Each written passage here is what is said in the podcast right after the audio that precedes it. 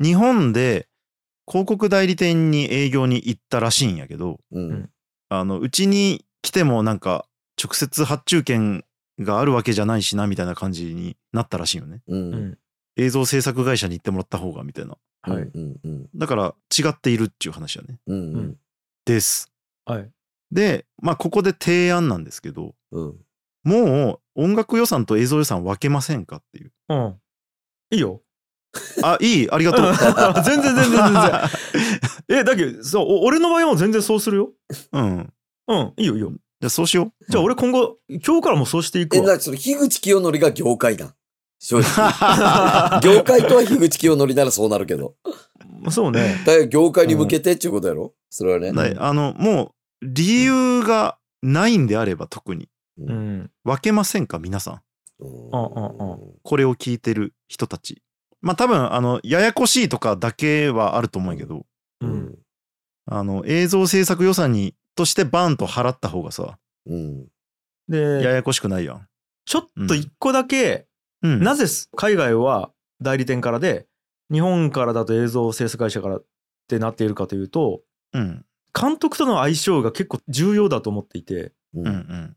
だから、えっと、この監督やったらこのプロデューサーがいいよねみたいなのがおそらく日本あるんじゃないかなと思っちゃってうんうん。でそれっち代理店が知り得ないところが結構ある気がするよねうんうん。だから映像制作会社が、えっと、自社のディレクターなのか、えっと、発注するディレクターなのか分からんけど要は仲いいディレクターがいるわけやん、絶対映像制作会社っち、うんうん。うん、でその人をやったらもういつもこの人とやりようもんねみたいなその、音楽プロデューサーと監督の仲の良さみたいなものっち、作品に直結するやんうんうん。それを知らん状態でいきなりじゃあ広告代理店があの監督になったんすけどこのプロデューサー頼みましたってなったらよう合わんというかなんか相性が悪いうん組み合わせにいきなりなったりする可能性があるやん。だけどまああれやねその、発注の流れはい変わらずでよくてうん。はい予算の話かな？予算組？はいはで実際に払う払い元か、い。う。うんん。うん、を変えたらいいかなって思ってます。でもむずいね。なんかうん。その予算の時にさあこの人やったら相性がいいけど高い、この人やったらちょっと相性悪いけど安いみたいなものを総合的に考えるのはじゃあ広告代理店みたいな感じになるよね。うんうんだから広告代理店の負担がちょっと増えるよね。うん。負担っつうか現場の人間じゃない人の決定事項が一個増えるなと思っていて。うんうん。うん。それさ、一個気になったのがさ、うんさっきあの、海外とあの、日本とでその制作の、それ、あれが違うっつって流れ方というか、うん降りてくる、お金の降りてくる感じが。うんうんそれ、一個海外やったら上がるやん。単純に。うんうんということは予算も上がるっていうことやね。さっき太陽のポジションの人の。えーっとねそれはそうなんとも言えん。んのやけどまあ上がることが多いやろねそうよね。上がることが多いと思うやっぱその決められたい、なんか、あまあまあそうよね。上がるやろうね。単純にね。うんうん。で、多分これはね、人間の認知の問題と思っていて、うん。うんなんかこう、ひとまとめでバーンと払っちゃって、音楽予算がどんどん他の予算が膨らんで減っていくことは、うん。多分そんなに気づかれないというか、なんていうか、うん取るに足らないこととしてされるんやけど、うん。別予算として確保していたやつが違う口座に口座っていうかなんちゅうかな多分じゃあおい音楽100万映像1000万やったとするやんうん。うん。うんだから映像が足りんくなってこの100万を削って映像に持っていくって結構その心理的にできんと思うよねああ、なるほどね。うんうん特に広告代理店が2つともお得意やった場合なるほど。音楽プロデューサーに電話してうん。違う会社に電話して「すいません」っつって言わなきゃいけないわけようん。うんうんそれが心理的ハードルが結構高いんじゃないかなと思ってなるほど実質下がりにくいっていうことになっちゃうんじゃないかなまあ面倒くさいっていう感じかなそううん。うん。ううんん。うん。まああと実際のなんか現実っていう問題があって、うんあの音楽プロダクションってちっちゃいんよね基本的に。ううんん。なので直接広告代理店と口座を開いてないっていう。あそれもあるねうんうん。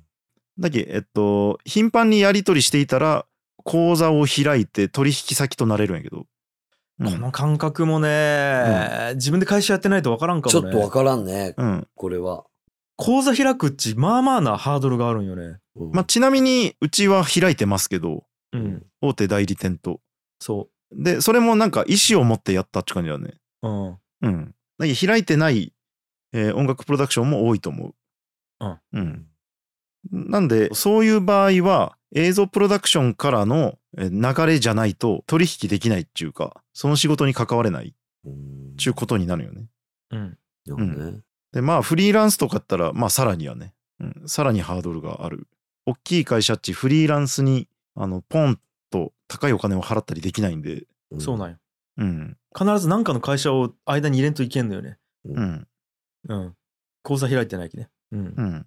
ていう。そんな感じですね。で、まあ僕の意見だったら、音楽予算と映像予算を、がブラックボックスになってたら、弊害があると思っていて、まあ言うたら映像側が財布の主導権を持っている状態です。うん。はい。なので音楽クオリティが映像プロデューサーのスタンスとかポリシーに左右されすぎやすい。うん。なので軽視するプロデューサーだったら、うんえー音楽クオリティがいつでも軽視されてしまうっていう構造的問題があります。うん。で、あと、あの、映像制作チームってなると、やっぱカメラマンとか照明とか美術の方が、あの、現場にいるんで、うん。なんか当然チーム感が強いんですよね。うんうんなので、そっちの方が優先されやすいというか、に人情として、うん。えーそっちの方が優先されやすい結果になってると思いますが、うん。ここで終わらないですよ。なんだ？視聴者目線で言うと、ううんん。音って大事っていうことをついつい忘れてしまうんですよね。うん。全員が。うんで、これはシャープ103の広告音楽の魅力、クライアント編で言ってるんですけど、うん。あの、ながら視聴している場合は、うんなんか家事しながらテレビつけるとか、うんしている場合はほとんど画面を見ずに音を聞いていることが多いから。ううんん。で、クライアントはサウンドロゴとコマーシャルソングの威力っていうのが知られていないっていう感じですね。うんなるほどね。はい、で、それの声を聞く人がいないというか、うん。サウンドロゴとかコマーシャルソングめっちゃ大事ですよっていうのも、うんえっと、クリエイティブディレクターが言っていればいいけど、うんうん。そこに現状意識がいってないクリエイティブディレクターも多いので、ううんん。という感じかな。で、ちなみに逆もあります。うん。音楽側が主導権を握る場合。うん。で、これは普通にアーティスト楽曲の MV を作るときに、うんめちゃくちゃ MV 予算が少ないことが多いらしいんですよ。うん。最近特に。うん。で、結構もう憧れのアーティストっていうか、めちゃくちゃ思春期の頃に聴いてましたみたいなアーティストの MV 予算がもう驚くほどない。う。うんんでも、その監督はもうやりたいからやるみたいな。うん。やりがいだけで挙手する人を探して、全く赤字だけどやるみたいなこともあるらしいです。はいはいうんでこれ逆のパターンやね。はいなるほどね。。はい。まあ、あと最近のすさ、あの、ヒットしてる曲っち、なんか、うんあの、音楽気合入っちゃうけど、映像はもう、静止画をアニメーションさせているだけとかああ、多いね。うんうん。それはあれやけど、あの、ボカロ文化の流れと思うんやけど、はいうんもう、これは本当逆転現象で、ううんん。もう、映像そんぐらいでよくねってなっちゃうっちゅう。なるほど。うん。うん。音楽大事焼きみたいな。うんはいはいはい。まあ、よくねっつうか、うん。それはそれで価値がある。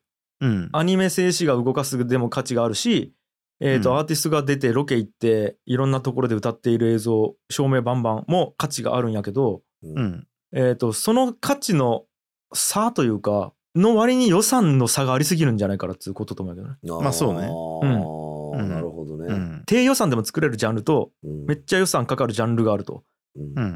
で、影響力に関して言うと、好みの違いよねぐらいやと、低予算の方に行くに決まってるよねっちゅうう、んうんなんかそういう構造な気がするね。うんうん。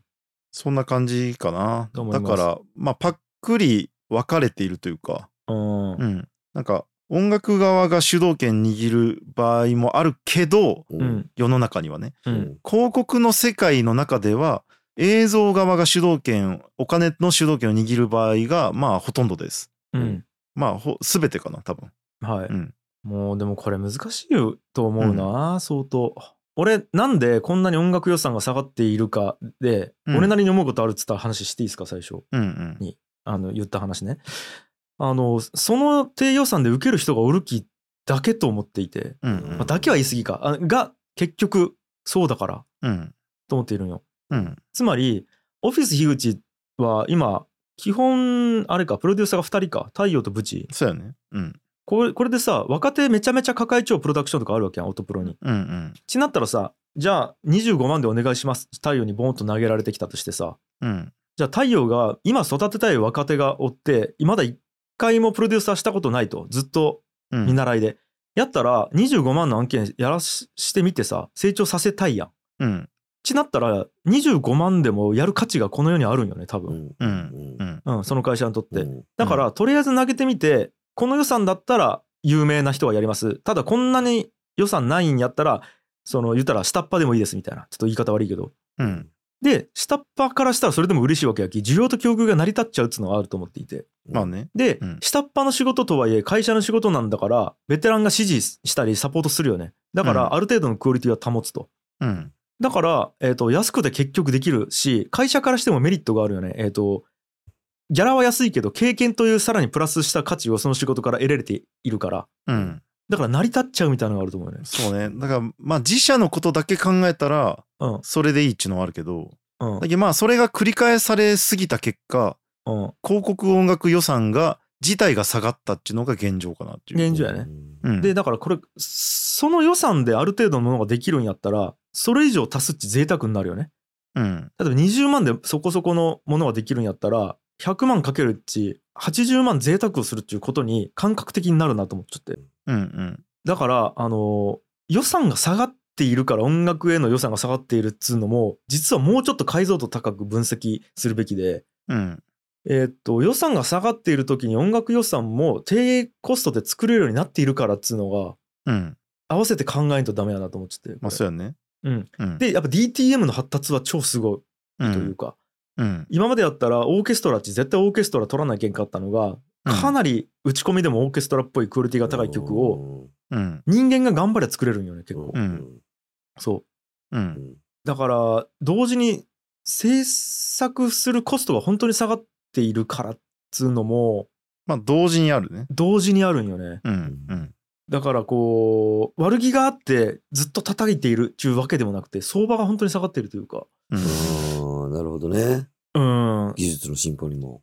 にもあるし、うん。でも、えっと、構造的にそうなんやけど負のスパイラルではあるよね。うん。予算が下がってそれでもやりたいっていう人がおる。うん。うん。だからまあまあクオリティ出す。お金以外のところに価値感じるから。うん。だからあじゃあもっと下げれるね。あでもその仕事でもやれますっつってなんていうんかな。こうチキンレースになっていくよねどんどん、うん。まあチキンレースやね。うん。うん、どこまで下げれるかうん。も問題みたいな感じになってくるね。うん。うん。だけどまあ昔のその予算にうん。めちゃくちゃその7,000万とか8,000万とかあうん。ええっと映像制作費があった時代はううんん。多分あのマジでキャバクラとかうん。どうでもよいことにもお金は使っていたとは思うんやけどううん。ん多分良いものを作ることでのストッパーがなかったとも言える。うん。と思うよ。と思うよね。う。うん。んなんか良い意味でも悪い意味でもガバガバやった。って感じかな。うんそう。でプラスこれねちょっと、うん。またちょっと違う視点を入れるとうん。お金だけで仕事しますじゃない人が増えてきたっていうのも結構あると思うんですよね。あまあ時代的にね。時代的に。うん、昔はあの金のために働くとかお金を大事にしますっていう人が今より絶対多かったはずで。でも今は金じゃないですみたいな。自分がやりたいことやって食っていけるだけがよくてあとはなんかこうこの仕事をしたっつうことが SNS が発達したことによって自慢できるようになってきたと思うよね。うんう。うん。んだから昔やったらちゃんとこうお金もらわんと意味がなかったっていう仕事がお金もらわんでもこの有名な企業の CM に関われたっつうことが自分の SNS パワーを高めることになるのでマネタイズポイントが制作費としていただくお金以外のところでうん。それでフォロワー数が増えたとして例えば。うん。で別の仕事が来たりするわけやマネタイズポイントが多様化したことによって制作費以外のメリットを感じるクリエイターが多くなってきたっていうのも結構あると思う。んうんう、うん、なるほどね。だから安くでもやるっちゅう人が増えてきたっつう。そうね。うん、だからいいろんなことが多分総合的に関わり合っていてこうなっているんよね。うんうんうん。ということな気がします。そうですね。だからこれを嘆くべき問題とも言えるしうん時代がそうなのだからじゃあうんマネタイズポイントを制作費じゃなくて他にどう持っていくかみたいなことを真剣に考えたやつが勝てる時代になっているとも思うしうんうん何とも言えんねこれ。うんまあ、はいそうですね。僕がその上で言いたいのは、はい。音楽に力をかけるっていうのが手段の一つであるという。ほうほうほそのクライアントにとってね。う。ん差が出せる思わぬうん。手段になるかもしれない。うん。うん。で、なぜかというと、映像の半分は音なんでっていう監督の人が多いんですけど、実際に。まあ、よく言われる言葉で、うん映像の半分は音でできていると言ってよいぐらい、音の影響力がでかいという言葉なんですけど、うんうん。で、あの、サウンドロゴとかコマーシャルソングが影響がでかいっていう話も、まあ前回の前の回でしましたけど、はい。うんえーっと、そこに知っている上で、この現在の低価格を受け入れるのであれば良いんですけど、う。うんんえと、知らないで、なんとなく安くなっている現状になっている場合が多い。はいはい。うん。クライアントがね。うんうん。なので、クライアントが広告音楽のことを知っていると、まず選択ができるじゃないですか。はい。知っている上でもう今回別にいいよってするのか、うん。知っている上で今回は音楽に力入れてみようかってするのか。うんうん。だからそこが、なんていうか、面白ポイントうん。面白ポイントだと思うので、はい。それを知っていただくために、ポッドキャストやってます。ねそうやったんけお前、うんこれ知ってもらうためにあの2016年1月に始めたんやったっけ？あの楽曲工房 そんな感じかな。そうともで、えっと、もう一個重要なのが、うんえっ。と、足りてないと言っているよ対応はちゅうことと思うよあ、まあそうやね。なんかさ、うん。これあのじゃあ俺讃岐うどん食い行った時にねうん。めちゃくちゃうまいうどんを食ってそれで200円とかやったわけよううんん。でそこのおっちゃん別にもっと金くれと思ってないよ多分ううんん。だからあと俺らはいくら感動しても200円しか払わんよそれは。うん。でもおっちゃんが苦しそうに200円で食わせてうん「あのさ」つって200円やったらきついんすよって言われたらうん俺あ全然500円なんやったら1000円の価値あると思って1000円払いますよって普通に払うと思うよね。あ、まあそういうか、そういうことかな。うん。だから要は価格って何で決まってるかというと物の価値で決まっているわけではなくて相場で決まっている部分も相当にあるやん。ううんうん。だからプロデューサーからしたら大切にしてないから安いわけじゃなくてうん相場がこれくらいだからそう言っているだけというパターンも結構あると思う。そうね。だから相場が低いとその中の人が言っているよっていうことをまず伝えてそれだけで世界は変わるかもしれんね。ん。そうやね。ん。う。うん。だからね讃岐うどん200円で食わしてもらって俺は感謝するけど200円しか払わんちゅうこの現状をそうやね。多分気づいた方がよくて。うん。うん。うん。なんかそんな気がするね。そうやね。で、ちなみに僕はこのまま負のスパイラルでうん。広告音楽費が、えーめちゃくちゃ安くなった場合は、うんうんまあ良くないと思ってますって感じかな。そうよね。うんうん。まあなんか、まあこれいろんな理由があるんやけど、うんまず広告っちもう絶対に遭遇しなきゃいけないと思うよ。いろんな人が。ううんんあの、遭遇してしまうという。ううんんうん。好む好まざるに関わらずね。で、その場合に、できるだけマシかどうかが大事だと思っていて。で、できるだけマシだったら、あの、公害ではなくなるっていう感じかな。はいはいはい。うん。公害ねで、まあ、うんで、マシじゃない場合は公害になるんやけど。うんううんんで、マシである要素は、音楽だけじゃなくて、もちろん。うんうん企画が面白いとかもあるしね。うんううんん。うん企画が面白いとか、もちろん映像が綺麗とかもあるし。うんまあ価値提供できるってことだよね見る側にね何かしら。で、その価値、提供できんかったらただのタバコの副流煙と一緒やもんね。そうやね、そうやね。うんはいで、まあ、公害みたいな広告ももちろん多いんですけど、はい。まあ、その中でもマシなものが、個人的には、あの、増えるといいなっていう感じかな。うんうんうんで、マシであるポイントとして、音楽は貢献できやすいなと思っているっていう感じかな。うんうんうんうん、コスパがいいっていうことね。んそうやね。うんで、えちなみに、えっ、と、マシでないもの、で公害に近いものの方が、えーみんなが支持するってなったら、例えばうん売り上げも上がって、うんたくさん作れて絶対それがいいやんってなったら、うん世の中すべての広告が公害っぽくなると思うんで、はい。うん。クリエイティブ的に良いものは良いものとして評価された方がいいとは思うよね。はい。だけどまあそれで ACC とかいう広告賞があったり、カンヌがあったりして、うんえっと、ちなみにそういうもので賞を受賞されるものは、まあ公害っぽくないやつが選ばれるよね。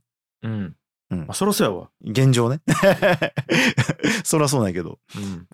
で、それに対しての考えがないと、うん。全員がね、うん。経営者やいろんな人たちが考えがないと、公害だらけになってしまうっていう。う。うんん。で、その連鎖で広告自体が嫌われてしまう。うん。うん。広告イコールうざいになるっていうね。うん。で、それ、えー輪をかけてしまうなって感じだね。あの、音楽費が下がると。はいはいはい。自然の摂理で下がっていくと。うん。うん。そんな感じですね。なるほどねはいはいで、はいえっと、プロフェッショナルとして食える人が、うん。えー少なくなるので、前の広告音楽の世界でも言ったんやけど、うん。24時間バッチリ対応できる人が少なくなるっていうことだよね、それは。うんうん。すると、プロが手がけてないから、うん。あの、満足度が下がるとも思っていて、うん。その対応してくれる人がいないやんってなるやん。う。うんん。えっと、みんな副業でやりよったら。うん。はい。副業でやったらそうなってしまうから、結局気持ちよくものづくりをする上で、プロが関わった方がいいことも多いと思うよね。う。うんん。うん。っうん。て感じですかね。なるほど。で、それに対する解決策は、クライアントが音楽に興味を持つことかな。うん。う。うんん。うん。うん。今までクライアントが広告に音楽に意識を向けているケースが少なかったと思うんで。うん。うん。まあそれはちょっとはあったと思うけどね。なんかうん。社長がオーケストラが好きだから本格的にしてほしいですぐらいはあったと思うけど、う。うんん。あの予算適正ですかみたいな。うん。あの広告音楽費これだと無理させますよねみたいなクライアントはうん。ほとんどおらんと思うね、現状。うん。うん。うん。うん。なるほど。うん。なんで、えっと、意識を向けてくれることが多いと、えっと、日本全体の広告がよりマシになり、う。うんん。公害が減るかなっていう気がしますね。いいね。うん。そんな感じ。これさ、うん。誰に届いたらいいんけ？この話。うーんとね、社長さん。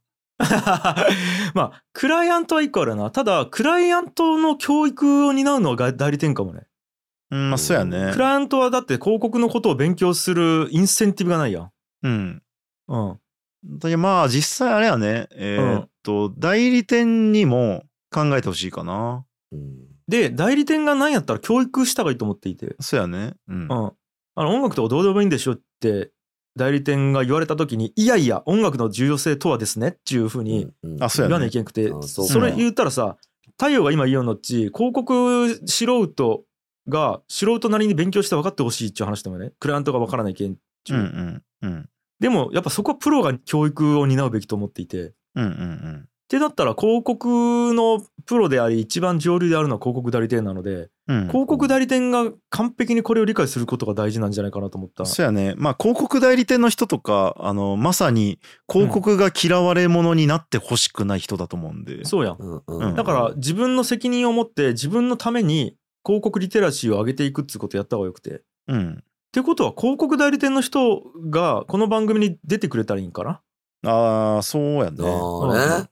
広告代理店の人がここに来てた夜とこの話をするみたいな。そうそうそう。なんか要は太陽がいいよことち俺も全部共感するわけ。なぜなら、うん、えっ、と俺も音楽プロデューサーだった経験があるからなんようんうん。ただ、えっ、と、そうは言うものの現実むずいよねっていう現実がうんいっぱいあるやん、絶対にや。ろうね。そうやね。だから、えっ、と、いわゆる俺と太陽のポジショントークはポジショントークで重要であり、うんただ、うん違うポジションのトークが聞くと、うんより俺らの話にも説得力が出るんじゃないかなと思って。まあそうね。確かに。うんうんこの番組に来て一回練習してもらって、うん。じゃあニュースピックスに太陽出ればいいんやろだき、その後。うん広告の今を考えるみいたいな。うん。そうやね。うんだから、三浦さんと対談するんやろ？その、うん最終的には、ニュースピックスで。広告の今未来みたいな話で。うんうん。まああそと、それやな。うん。官邸とかにもね、立って。官邸官邸、官邸。その首相官邸首相官邸そうそうそう。うん。え？うんとかにも立って言ったらいいかもね。それはデモ活動ってこと？そうやね。え？よくわからなくなってきたよ。首相地電通なん？わからなくなってきたよ。うんね。いやなんかねちょっとこう思ったんよね。まあそうね。なんかこれうん。そろそろ届けたいなみたいなのがあって。うん。これ重い、ね、どまあ、まあ別になんかいいねってなるんやったらそれでいいし、うん、うん。はいなんか音楽費と映像費を分けることがね。はいはで、こうこうこういう理由で厳しい、それはやめた方がいいっちゅうんやったら普通にそれの話聞きたいし、みたいな、いああ。ああるし、そやな。うん。あーなんかこれちょっと、深掘りたいねめちゃめちゃいろんな目線から。そうですそうね。でも聞いてみたいね、確かに。そう。うん。で、まあ一応俺は太陽と同じポジションとはいえ、うん。まあ聞き手としていろんな、なんつうんかな、違う視点の話を想像でしようと思うね。多分業界がこうなってるから悪気なく下がってるんじゃないみたいな話ね一応なんかこう太陽のカウンターのポジションとしてやるんやけど、これ俺の意見じゃないから、やっぱり、なんていう想像でしかないから、うんうんうん。うん。自分の言葉で、その、それをき言える人と話したいなってのはちょっとあるな。そうね。うん。と思いましたお。待ちしております。確かにこれを聞きよう人の中におるかもしれんしね。うんやり手の人でいやいや、全然分かってねえってイライラしよう人は。そうそうそやねそう。したら、うん。そんなのお前のポジショントークであり理想論やろ。みたいなみたいな人おるかもしれん。そんなん言ったらこっちも大変なんよ。ちょっと聞いてくれやっていう人おると思う。あああキャバクラとか俺は行ったことねえ。ちゅう人あ今も生きようじゃっていうやつもおるかもしれない。そうそうそう。そうね。うんちょっと思いました。いや、面白いんで、ちょっと、この話ね。そうっすね。と思いました。なんで、ちょっとなんか、匿名でもいいから反響欲しいですね。うんうん。そうっすね。業界の人、もし聞いてたら。うん。うん。という感じかな。うんはい。。いや、面白かった。うんはい。いやー、ためになるわ。いやうん。ー、喋ったな。いやー、有料級や。課金するよ、課金するよ、いつか課金するよ。課金されてそうな内容。そろそろじゃあこの愛の楽曲公募の広告をテレビ CM 出すか。うんえーその時はねぜひ、えー音楽8割映像2割でちょっと映像なしで。映像なしで。えー以上こんな感じですかね。はい。はい、はい。えー今回もお聞きくださいましてありがとうございました。樋口太陽へ応援のメッセージや質問がある方は「ハッシュタグ愛の楽曲工房」をつけて X でポストするか概要欄からフォームにてお送りください。番組への投げ銭は概要欄のリンクからお願いします。それでは皆さん来週も聞いてください。バイバイ。バイババイバーイ。